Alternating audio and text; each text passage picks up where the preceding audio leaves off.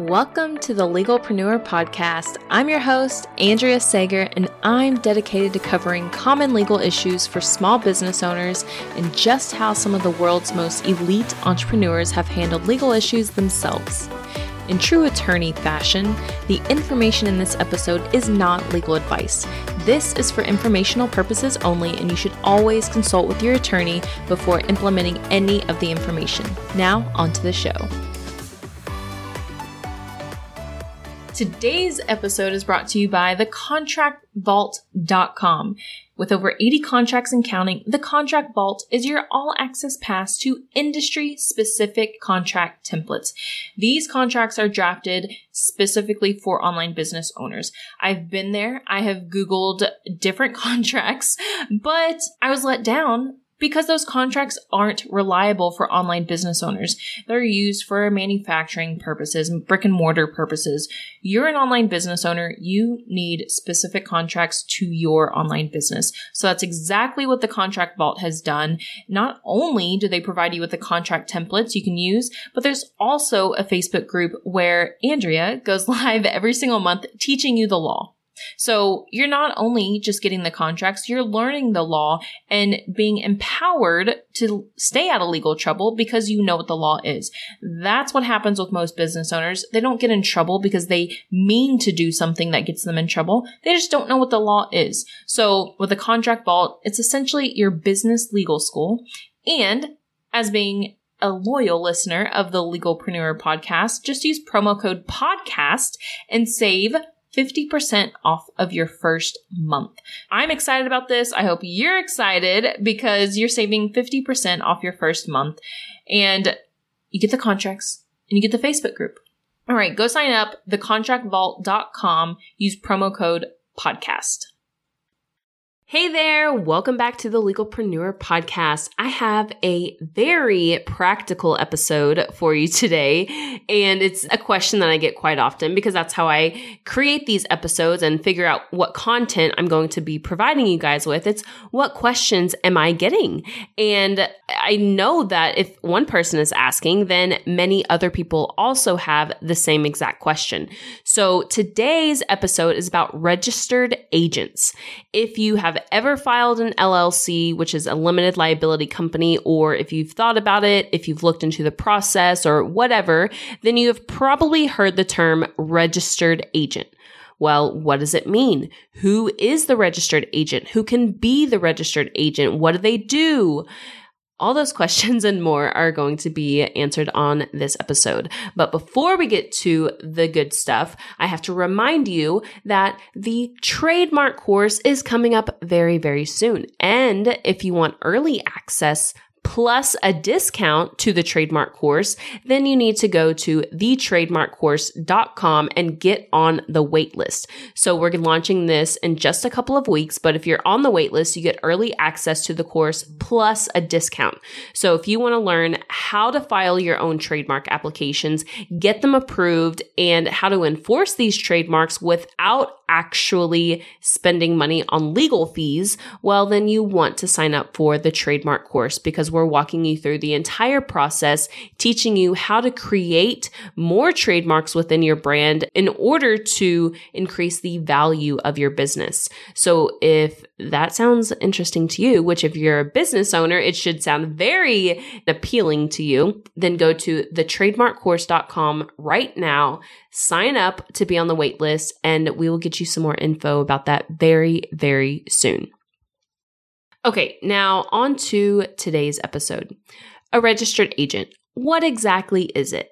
Now, this person or entity, so it can be an individual or an entity, it is somebody that is designated to receive essentially official mail on behalf of your company.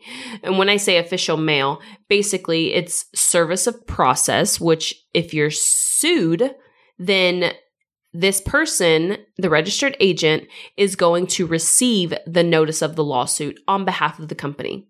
And then if there's any government correspondence, that's that's going to the registered agent and any compliance related documents on behalf of the LLC, all of that goes to the registered agent. So when I say official mail, that means service of process, government notices, and compliance related documents.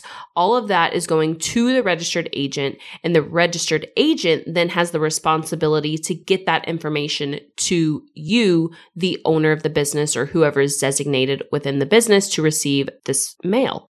There's a couple of requirements. First of all, the registered agent either has to be an individual over the age of 18 or an entity. So it can also be another company that is the registered agent. And there are tons of companies out there that their whole business is just being the registered agent for these other companies. So basically they just get this mail, they send it to you and then that's their whole job. And if you're looking for a registered agent, you can typically find you can find it anywhere I've seen from like $50 a year to like $500 a year. So if you don't personally want to be the registered agent, you can pay somebody else to be your registered agent. Now that leads me to my next point. You as an individual, the owner of the company, you absolutely can be the registered agent of your own company.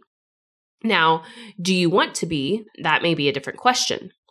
Depending on your role in the company or your role in other areas of life will depend on whether you want to be the registered agent.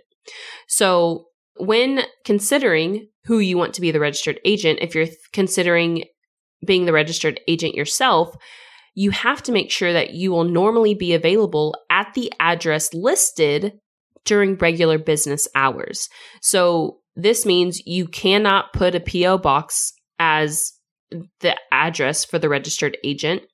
And if you don't normally work at the address that you are listing for the registered agent, then you probably don't want to be the actual registered agent. So let's say you put your home address for, you know, the registered agent and you put yourself as the registered agent.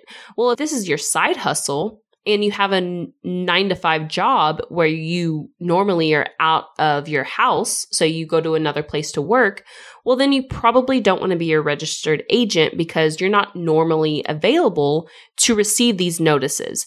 And if you're not available to receive these notices, the official mail, then you may get in trouble. Now, I don't want to say like you're going to get in a lot of trouble, but trust me, if you are not working from home and you want to put your home address as the registered agent, that's probably not going to be the best idea. So if there are multiple owners in the business, then you can select just one of you to be the registered agent. Again, make sure that person is regularly working from home or regularly working from wherever that address is listed. Because if they're not regularly there or available, well, then you may run into some trouble. So just remember the registered agent is listed to receive official mail, which is service of process, what you receive when you get sued, government notices, and compliance related documents. In order to be a registered agent, you have to be over the age of 18 or you have to be a legal entity. And they have to be in the state where you file the LLC. So if you are in Texas, you can't have a registered agent in Ohio. That just doesn't work. The registered agent does have to live or have the address in the state that you have filed your LLC. All right. So, not a long episode, but this is something that I get asked quite often. And it's something that I knew needed to be answered once and for all on the podcast. So, I hope this was a nice, quick episode and something digestible for you. If you have any questions, or if you're like, hey, I would love to hear this answered on an upcoming episode of the podcast, don't hesitate to reach out. You can always text me and you can always reach out to me on Instagram. And don't forget, go to the trademarkcourse.com and sign up to be on the waitlist for the trademark course. I am very, very excited for this upcoming course, and I know that you guys are going to absolutely love it. All right, I'll see you guys next time. If you found this information helpful, I would be so grateful if you could share it with a fellow business owner. And it doesn't cost anything to rate, review, or subscribe to the show. Your support helps me reach more listeners, which allows me to support more business owners in their entrepreneurial journey. I'll see you next episode.